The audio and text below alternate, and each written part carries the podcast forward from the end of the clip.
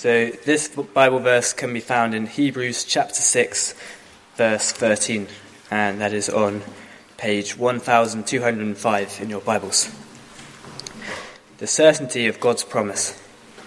When God made his promise to Abraham, since there was no one greater for him to swear by, he swore by himself, saying, I will surely bless you and give you many descendants.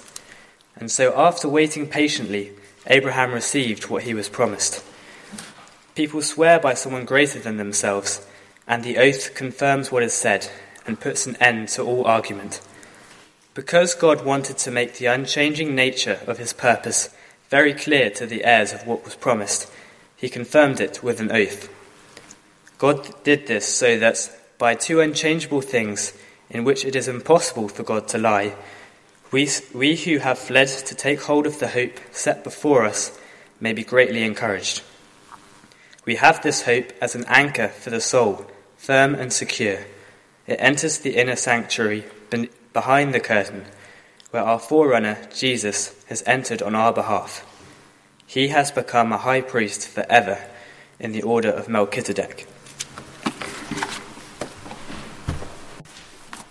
Well, thank you, Thomas, for reading that to us.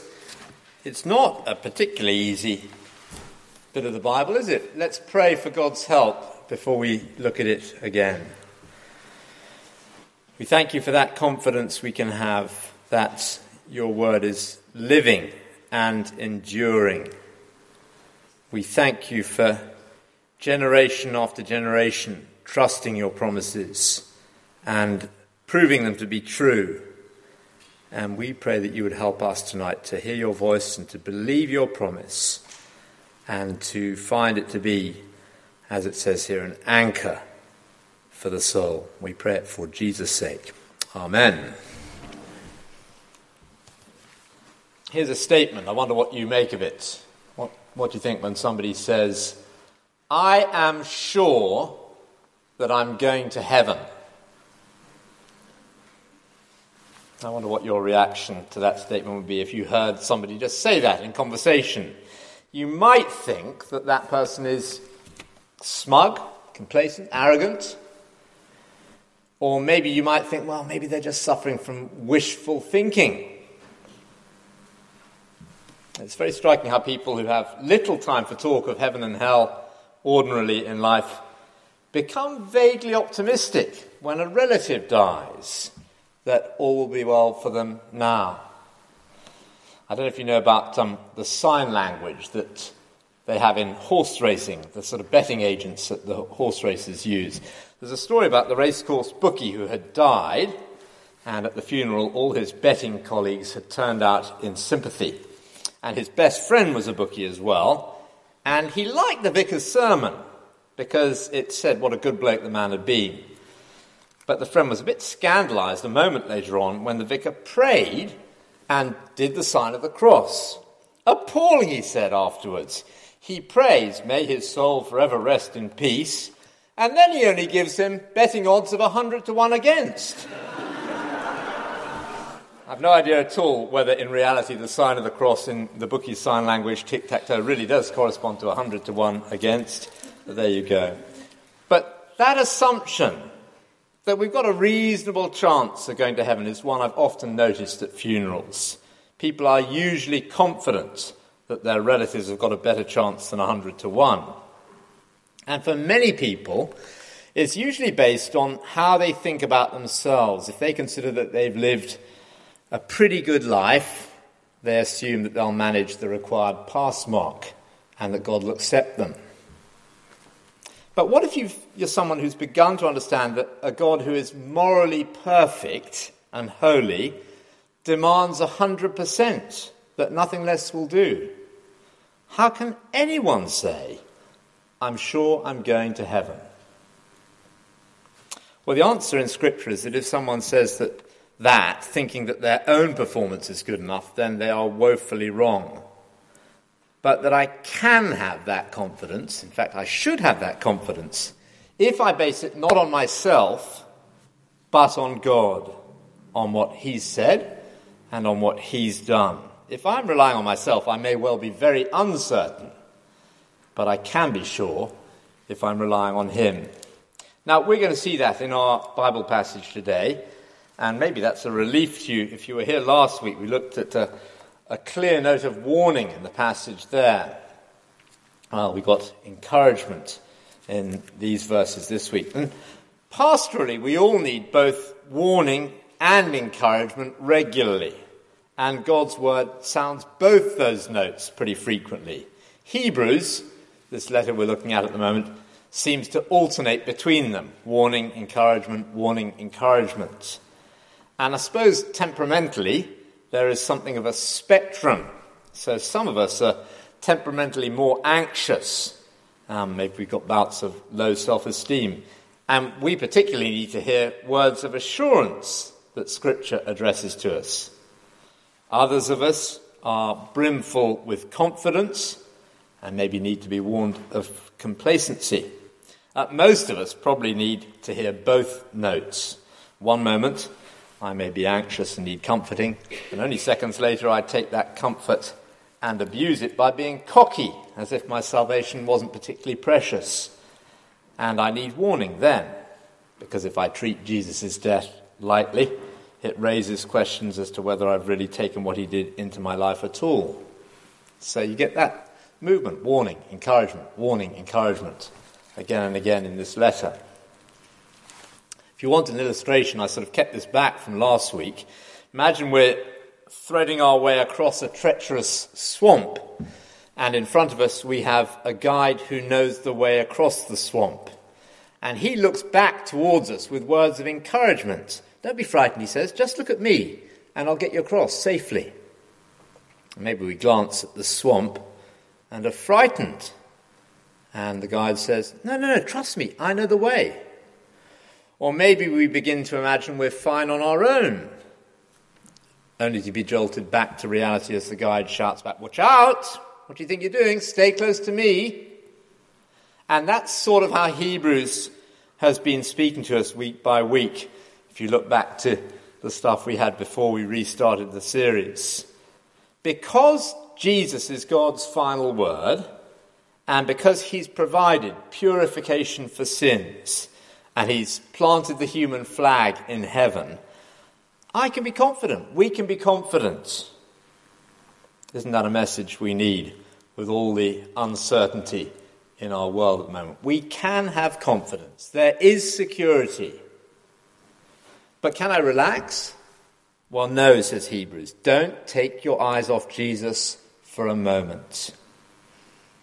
We heard in chapter four that the word of God is living and active.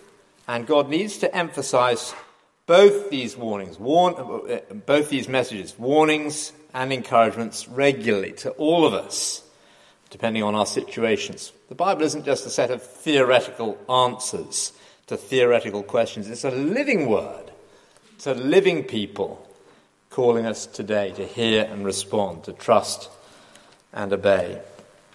So warnings predominated last week. Actually, even then there was encouragement along the way, wasn't there? But we turn today from the warnings of last week to assurances, and to two reasons why the believer can be absolutely sure that they're going to heaven. And the first reason is this: we have a certain promise. So we start in verse thirteen, and the writer there turns to an Old Testament example of somebody who discovered this, Abraham. Let me reread verses thirteen to fifteen. When God made his promise to Abraham, since there was no one greater for him to swear by, he swore by himself, saying, I will surely bless you and give you many descendants. So after waiting patiently, Abraham received what was promised. If you think God's promise of heaven is hard to believe, then remember that the promise to Abraham was beyond all human possibility as well. I'm being a bit imaginative, but I picture him and Sarah walking down the corridor from the geriatric ward of the hospital to the maternity wing. And it should never have happened. Everybody was laughing, including Sarah. But verse fifteen, after waiting patiently, Abraham received what was promised. God did what he said and gave him a son. Except the promise wasn't only for one son, but for many descendants. And God actually reiterated that promise later on, after Abraham had offered his very special son, Isaac, for sacrifice. And that's the episode which uh, Hebrews is referring to here. So let me read from that account back in Genesis. God says, "I swear by myself, declares the Lord, that because you've done this and have not withheld your son, your only son, I will surely bless you and make your descendants as numerous as the stars in the sky and as the sand on the seashore. Your descendants will take possession of the cities of their enemies, and through your offspring all nations on earth will be blessed, because you've obeyed me." It's from Genesis chapter twenty-two. So could God possibly deliver on the promise? Well, yes, if he'd made good on one promise, which was humanly speaking impossible, giving the son Isaac to Abraham and Sarah, of course he can deliver on another promise. One son, many descendants, including even Gentiles. No problem. Now, God's promise on its own is enough, and yet he offers more. "I swear by myself, declares the Lord, that I'll surely bless you and make your descendants numerous." Back in Hebrews six, uh, he explains that. Look at verse sixteen. "People swear by someone greater than themselves, and the oath confirms what is said and puts an end to all argument." Because God wanted to make the unchanging nature of his purpose very clear to the heirs of what was promised, he confirmed it with an oath. So when people want to stress the validity of their promise, they pick out something of great value. In our courts, it's the Bible. You swear on the Bible. You swear on something great and valuable, as if to say, if the Bible could ever be discredited, then you can discredit what I'm saying. And when I take that oath, I'm saying that to the degree that we all value the Bible, to that same degree you can rely on my word, on my evidence. Now look at why God took his oath in verse seventeen. God did this, sorry, verse eighteen. God did this so that by two unchangeable things, in which it's impossible for God to lie, we who have fled to take hold of the hope offered to us may be greatly encouraged. Just to explain, I think the two unchangeable things he mentions there are the promise itself, and then the act of swearing by himself. As I said, the promise on its own was enough. God had shown that already. But to put an end to all argument, he swore by himself as well.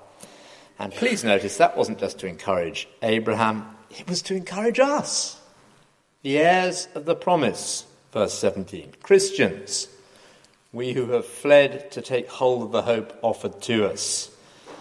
Verse eighteen. This is amazing, isn't it? God had us in mind, as well as Abraham, when he made that promise back in Genesis. God was thinking, I want to give my people great encouragement when they look at Hebrews chapter six on September the fifteenth, twenty nineteen. He was thinking that, if it doesn't blow your mind to think it, uh, way back in Genesis twenty-two. So he says, I'll add an extra oath onto the promise to show them how much I guarantee my promise. Hmm, what shall I swear by? Well, I could swear by the sun and the moon. They're great. I could swear by my people because I value them as the apple of my eye. I could swear by all the angels of heaven. They're resplendent in glory. So all of those things are valuable. He could have sworn by them. But no, it's as if God is saying, none of them is actually great enough to give the level of encouragement I want my people to have. One reality exists, whom God values higher than anything or anyone else. Only one being whose worthiness and dignity and greatness and majesty is more precious than everything else combined. Uh, ten thousand times more valuable if you think about it. It's God himself. So God swears by himself, Since there was no one greater for him to swear by, he swore by himself, it says. If he could have gone higher, he would have gone higher. Why? Well, because he longs to give us encouragement in our hope. Great encouragement. Because he means for us to have as much confidence in him as we possibly can. If he's promised to bless Abraham's believing descendants, there's no way they can not be blessed. His word is actually an expression of himself, and he is that committed to it. God keeps his promises, every single one of them. I read recently about a, a little man many years ago who was called Mister Faulkner, and he worked as a missionary to the sailors at Port Chalmers in New Zealand. Well, one time he had just finished a service for the seamen, uh, which was held in a large loft used to shore, store all the ship's sails. And a young sailor called Frank Bullen stayed behind to talk with him. Frank explained that he did believe, and he prayed a prayer of commitment to, to Jesus as his Saviour and Lord, but he felt that no obvious change had happened, and he felt no assurance that he'd been accepted by God. And Mister Faulkner read him some words spoken by Jesus. "I tell you the truth, whoever hears my word and believes him who sent me has eternal life and will not be condemned. He has crossed over from death to life," John five twenty-four. Then he explained, he said, "You're waiting for the witness of your feelings to the truth of him who is himself the truth. You dare not take him at his word unless your feelings, which are subject to a thousand changes a day, corroborate it. You must believe him in spite of your feelings and act accordingly." Well, anyway, Frank Bullen recorded many years later, "In a moment, the hidden mystery was made clear to me, and I said quietly, 'I see, sir. It's the credibility of God against the witness of my feelings.' Well, then I believe God." I love the little phrase we've had in Hebrews six about how an oath puts an end to all argument. And I think that's what that little story demonstrates. So every time a murmur rises in your heart that you can't really be sure about God's promise, come back to God's oath, because that puts an end to all argument. I think we've had challenges as we've gone through Hebrews that we ought to feed our assurance by learning the promises of God. We've certainly sung that song enough times to encourage us in that. But this passage of the Bible concurs. God commits himself to his word. He would stop being God before stepping back from honouring any promise of his. So feed your confidence with God's promises. We've got a certain promise. And that's our first basis of assurance. Then the second I'm going to deal with more briefly, it's this. We have a perfect priest. So a certain promise and a perfect priest. Let me read nineteen to twenty again. "We have this hope as an anchor for the soul, firm and secure. It enters the inner sanctuary behind the curtain, where our forerunner, Jesus, has entered on our behalf. He has become a high priest forever in the order of Melchizedek." This is pretty different from the way we usually use the word hope, isn't it? For us, hope often expresses something uncertain. So you might be thinking to yourself at the moment, "I hope this sermon is going to end soon." You hope so, but you don't know so. It might, it might not. It's that sort of unpredictability that makes church so exciting, isn't it, don't you think? You see, there's nothing vague or uncertain about this hope. He says it's an anchor for the soul. It's firm and secure. The whole point of an anchor is that it's undisturbed by outward influences. It's fixed, whatever the conditions of the sea. Now, I don't know what waves are... and knocking your soul around at the moment, whether people here are having emotional storms or you're buffeted by hostility at school or at work or at home, or you're just fearful about what some new situation you're about to face is going to bring, or if you're just plain discouraged. But let me just say, this is not cheap talk here. We have an anchor for the soul, a sure hope. Well, on what basis, you might ask? Answer here, because Jesus, our high priest, has entered heaven on our behalf. And this priest is quite different from any other priest before him. You know, the mention of the curtain is meant to make that point. Remember, the, the temple in Jerusalem had that curtain. It was there to mark off the place in which God's presence was symbolically located. So once a year, once a year only, the high priest could go within the curtain to offer a sacrifice. And of course, every time they came back out again.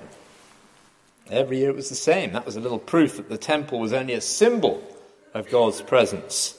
And the sacrifices those priests offered were only symbols of better sacrifices that would come one day.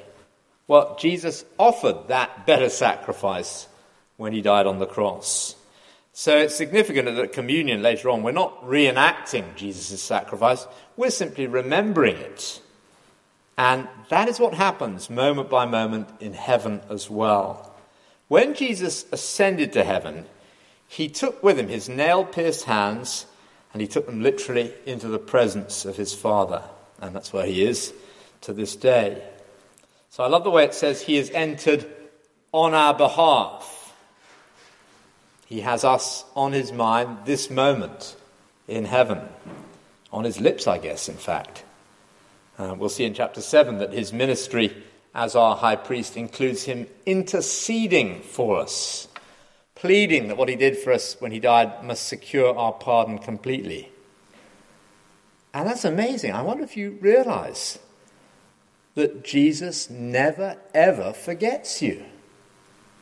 I'm a sort of butterfly brain. I go out of church in five minutes' time. Easy for me to forget Jesus. He never, ever forgets me. He never, ever forgets you if you're a follower of his. He can't get you out of his mind.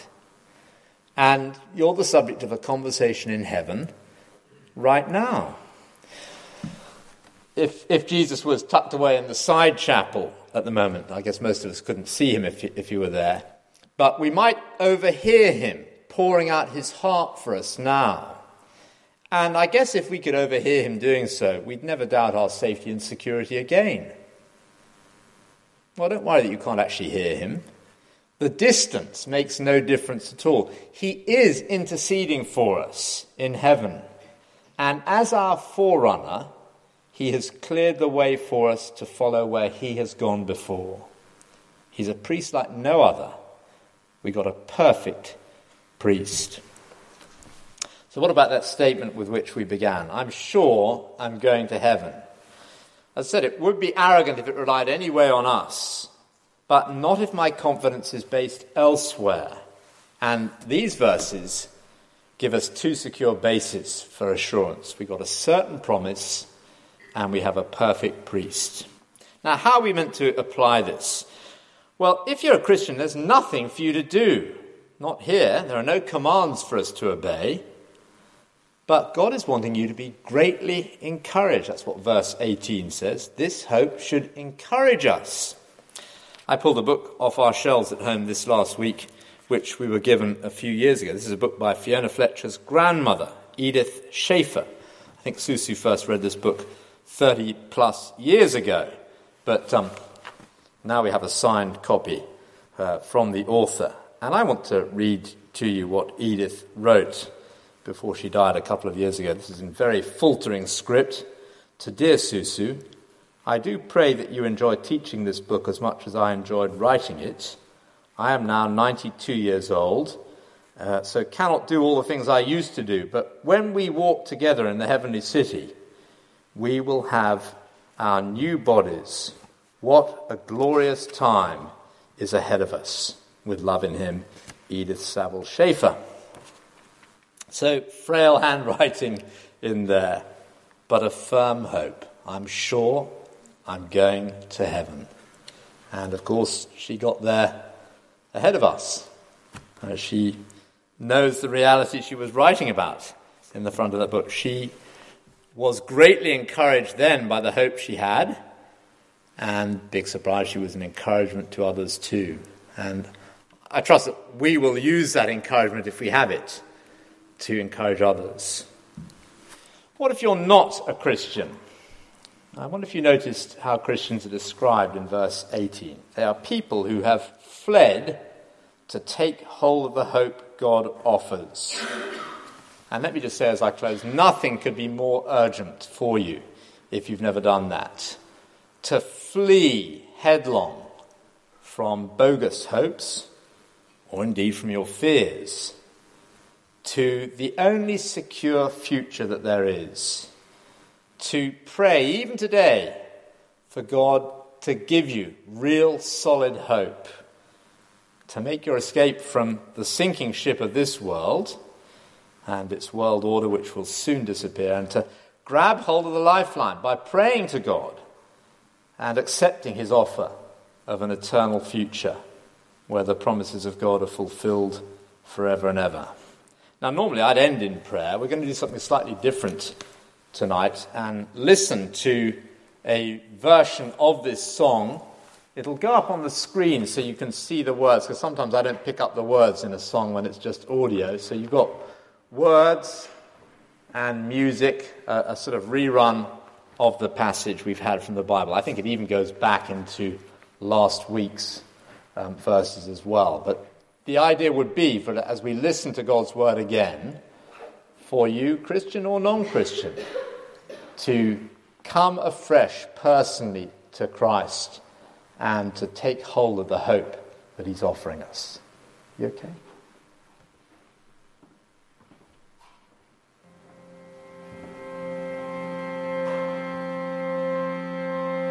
Though we speak in this way, I believe the better things will come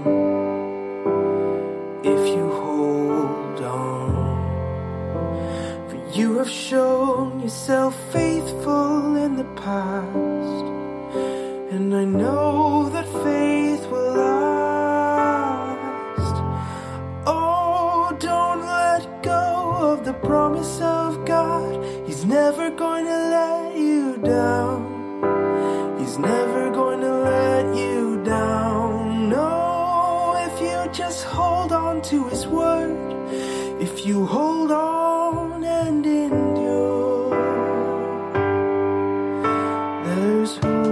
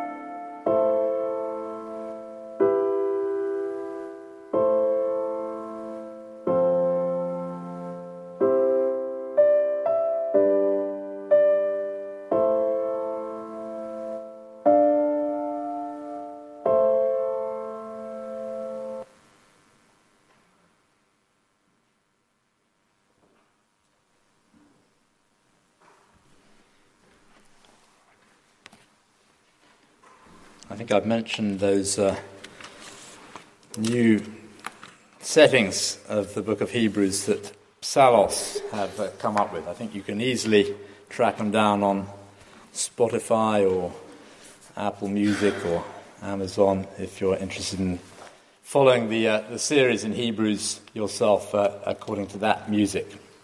Let me pray. We're going to have communion together now, and uh, obviously we invite to the Lord's table all who know and love the Lord Jesus. The bread and the wine will come to you, but let me lead us in prayer um, before we share them together.